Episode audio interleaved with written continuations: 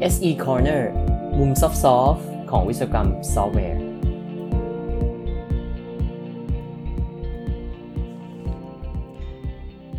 สวัสดีครับ SE Corner episode 36 ครับ กับชัยยงค์ รักขิตเวชสกุลครับ episode นี้เนี่ยเอา article มาจาก increment.com นะฮะ increment.com นี่เป็นเป็นเว็บไซต์ที่น่าสนใจมากนะครับ มี article เกี่ยวกับการสร้างซอฟต์แวร์ที่ สเกลใหญ่นะฮะแล้วก็ปัญหา tips and tricks ต่างๆ เพิ่งพบเหมือนกันนะครับ จากการที่ไปอ่านตัว article ของคุณ Jean Yang ครั้งที่แล้วนะครับ building for the 99% developers นะครับ ก็โอ้มาเจอแล้วดีมากเลยนะฮะ แล้วก็มี article ให้อ่านเยอะมากๆนะครับ ใครสนใจลองเข้าไปดูได้นะครับ increment.com ผู้เขียนอันเนี้ยก็คืออชื่อ Charity Majors นะครับ เธอเป็น เป็น co-founder นะครับ เป็น CTO ของ honeycomb.io นะครับ ซึ่งเป็น tool ที่ใช้ในการตรวจสอบ user experience นะครับ ว่าถ้าเราเอาซอฟต์แวร์ไป deploy ในระบบที่มันซับซ้อนเนาะ แล้วก็มี system environment ที่มันค่อนข้างคาดเดาได้ยาก หรือว่า unpredictable เนี่ย มันจะมี patterns หรือว่ามีปัญหาอะไรเกิดขึ้นบ้างนะครับ ก็คือเป็น tool ที่ช่วยในการ instrument หรือว่าช่วยการตรวจสอบซอฟต์แวร์นั่นแหละใน in production นะครับ หัวข้อที่จะพูดวันนี้เนี่ยก็คือว่า เธอตั้งหัวข้อว่า I test in prod นะฮะซึ่งก็แปลว่า I test in production นั่นเอง น่าจะเคยเห็นมีมอันนี้กันนะครับ ก็เป็นมีมที่บอกว่า uh, I don't always test my code but when I do I test in production นะฮะมันก็จะเป็นเป็นมีมที่ที่ผมเห็นก็จะเป็นรูปภาพนะครับ ก็เป็นมีมมาจาก มันจะมีโฆษณาชื่อ the the most interesting man in the world เนาะก็เขาก็เอาโฆษณาเนี้ยมามาใส่ข้อความขำๆนะครับ และไอ้ไอ้โจ๊กันเนี้ยมันก็เป็นเรื่องเกี่ยวกับ software development เนาะที่บอกว่าเออปกติผมก็ไม่ค่อย test code หรอก แต่ว่าถ้า test เนี่ยผม test ใน production เลยนะครับซึ่งในมีมเนี้ยมันให้ความรู้สึกเหมือนว่าการเทส in production เนี่ยมันเป็นเรื่องที่ผิดอย่างมากนะผิดอย่างมหันต์นะครับ ซึ่งคุณ Charity เนี่ยเธอบอกว่า เธอไม่เห็นด้วยนะครับ แล้วก็เหตุผลก็คือว่า การ test เนี่ยมันไม่ได้อยู่แค่ในการ development เท่านั้นนะครับ เธอคิดว่าเราเนี่ย test ใน production อยู่ตลอดอยู่แล้วนะครับ เพราะว่า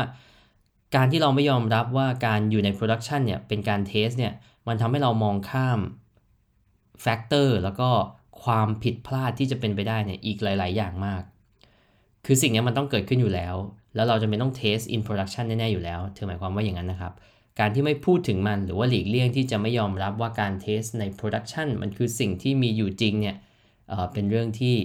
ที่น่าเสียดายนะครับ ประเด็นของเธอคืออะไรนะครับ ประเด็นของเธอก็คือว่า เธอบอกว่าปกติเนี่ยเวลา testing เนี่ยเวลาเราพูดถึงการทำ test เนี่ยเราจะนึกถึงการเช็คปัญหา เพื่อจะหาปัญหาที่ที่มีอยู่ในซอฟต์แวร์แล้วก็พยายามจะแก้มัน หรือว่าลดมันให้เหลือน้อยที่สุดใช่ไหมครับ การที่จะ test ซอฟต์แวร์ได้เนี่ยเราจะต้องมี environment ที่เราสามารถ run ซ้ำไปซ้ำมาได้นะแล้วเราก็คาดหวังว่ามันจะต้อง run ในแบบที่มัน deterministic หรือว่ามันก็ต้องทำงานแบบนี้เพราะไม่งั้นมันก็จะยากที่จะหาปัญหาใช่ไหมครับ มันมันปัญหานั้นก็เรียกว่ามันไม่สามารถที่จะ reproduce หรือว่าทำให้เกิดขึ้นได้ คราวนี้เขาบอกว่าเวลาเอาระบบไป deploy หรือว่าเอาไปขึ้น production จริง ๆ เนี่ย environment พวกนี้เป็นอะไรที่กลายเป็นสิ่งที่คาดเดาได้ยากมากนะเธอยกตัวอย่างมาหลายอย่างมาก ตัวอย่างเช่น แม้ว่าเราจะ test code ในในตัว dev environment หรือว่า staging environment ของเราได้ดีมากเนี่ย แต่ว่าพอเอาไปขึ้น production นะครับ อาจจะมี concurrent connection เข้ามา นะฮะ มี network stack ที่ไปใช้เนี่ย มันอาจจะมี firmware หรือว่ามีการ์ด hardware ที่มันมี โอ้โห condition หรือว่ามีสถานะ ตรงนั้นพอดีเป๊ะเลยนะที่อาจจะทำให้เกิดปัญหาได้ race condition นเกิดจากก็เป็นไอตัว connection ที่เกิดขึ้น concurrent เหมือนกันนะครับ เคยมีข่าว ผมไปใช้ตอนสอนวิชา software testing ด้วยนะครับ ก็คือว่าตัวระบบของ NASDAQ วันที่ Facebook เปิดขายหุ้นครั้งแรกเนี่ย เปิด IPO เนี่ย down นะ เพราะว่าปัญหาก็คือเกิด race condition ขึ้น มันมี concurrent connection มากในขณะที่ตอนนั้นระบบของ NASDAQ คงไม่เคยทดสอบได้ขนาดนั้นมาก่อนนะครับ เนี่ยก็เป็นตัวอย่างว่าเออ in production มันมีปัญหาที่เกิดขึ้นได้จริงๆความไม่แน่นอนของ network นะครับ ความช้า ความ delay latency นะครับ โอ้โหเทลิสมาเยอะมากครับ CPU บั๊กใน CPU multiprocessor นะฮะ RAM memory bugs OS bug เอ่อ cache นะครับ อาจจะ hit or miss บางทีมันอาจจะเร็วบ้าง บางทีช้าบ้างนะฮะ ขนาดใช้ VM ก็มีบั๊กได้ใช่ไหมครับ client ด้วยนะ มี มี behavior ที่แตกต่างกันนะมี time out มี retry มีอะไรที่มันแตกต่างกัน แล้วก็ internet routing โอ้ยนู่นนี่นั่นนะครับ เพราะฉะนั้นเธอบอกว่าคือตอนที่เรา deploy ตัวระบบของเราขึ้นไปเนี่ย เราไม่ได้ test code แต่ว่าเรา test อีกอย่างหนึ่งก็คือเรากำลัง test system ของเราอยู่ เรา test ระบบนะครับ ระบบก็คือองค์ประกอบของหลาย ๆ ส่วนที่ทำงานร่วมกันใช่ไหมครับ นั่นคือสิ่งที่เรียกว่าเป็นระบบใช่ไหมครับ เช่นระบบร่างกายอย่างเงี้ยนะฮะ ราะก็คือเรา test ครับเราเรา test in production เนาะแล้วเเราไม่ได้แปลว่าเราจะ test แค่ตอน dev เท่านั้นนะจริงๆ เราต้อง test ตอน ops ด้วยใช่ไหมก็คือเราต้อง test in production นะครับเราต้องยอมรับว่าทั้งคู่มันเกิดขึ้น แล้วก็เธอก็ยกตัวอย่างเนาะว่าในงานของเธอเองเนี่ย Honeycomb เนี่ยระบบ Honeycomb ตอนนั้นเธอ deploy ขึ้นไปในปี 2019 นะครับ พยายามจะ upgrade version ของ Ubuntu ผมบอก test แล้ว test อีกนะครับ test อย่างดี test ทุกอย่าง พอเอาไปขึ้นในตัว production นะฮะ เกิดอะไรขึ้น มันมี cron job อันหนึ่งนะที่ไป run อยู่ในจังหวะที่เวลาที่เธอไม่ได้ test นะแล้วมันทำให้ระบบพังเนี่ยอันนี้ก็เป็นตัวอย่างว่า โอ้โห ยากที่จะแบบเออมองเห็นได้จริง ๆ นะครับ เพราะนั้นคือสิ่งที่เราต้องการคืออะไรนะครับ เราต้องการที่จะยอมรับตรงนี้นะครับ แล้วก็เราพยายามที่จะควบคุมไม่ให้ไม่ให้ปัญหาใน production เนี่ยมัน มันลุกลามมากเกินไปนะเราต้องยอมรับว่ามันจะมีปัญหาเกิดขึ้นได้นั่นเอง แล้วสิ่งเหล่านี้ก็คือสิ่งที่เราควรจะต้องยึดถือเวลาที่เรา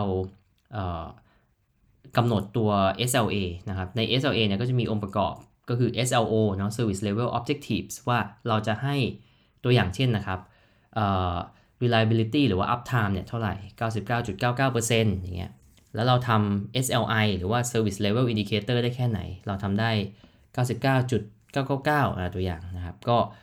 ไปการันตีตรงนั้นนะครับ แต่ว่าการันตีว่า 100%นี้เป็นไปไม่ได้อยู่แล้ว แล้วเธอก็มองว่าปัญหาเนี้ยมันมีวิธีแก้เนาะก็ไม่เชิงแก้ แต่ว่าวิธีที่จะช่วยให้มันดีขึ้นได้เนี่ยมีอยู่ 3 แง่มุมนะครับ มุมแรกเนี่ยก็คือเป็นด้านเทคนิคอลเทคนิคอลเนี่ยเราต้องเราต้องเตรียมตัวเราให้ดีขึ้นนะไม่ใช่แปลว่า test in production คือปล่อยขึ้น production แล้วหวังว่าทุกอย่างจะโอเคนะเพราะนั้นคือเราต้องมี มีเครื่องมือที่ช่วยเราในการ instrument ระบบได้ ก็อาจจะกึ่งๆ ขายของตัวเองนิดนึงนะคือไอตัวตัวอย่างก็คือ Honeycomb ของเธอเนี่ยที่ช่วยดูว่าระบบเป็นยังไงในตอนที่อยู่ใน production นะครับ นอกจากนี้เนี่ยตอนที่มี pull request เนี่ยเธอแนะนำว่า คนที่เปิด pull request เนี่ยจะต้องตอบได้นะว่า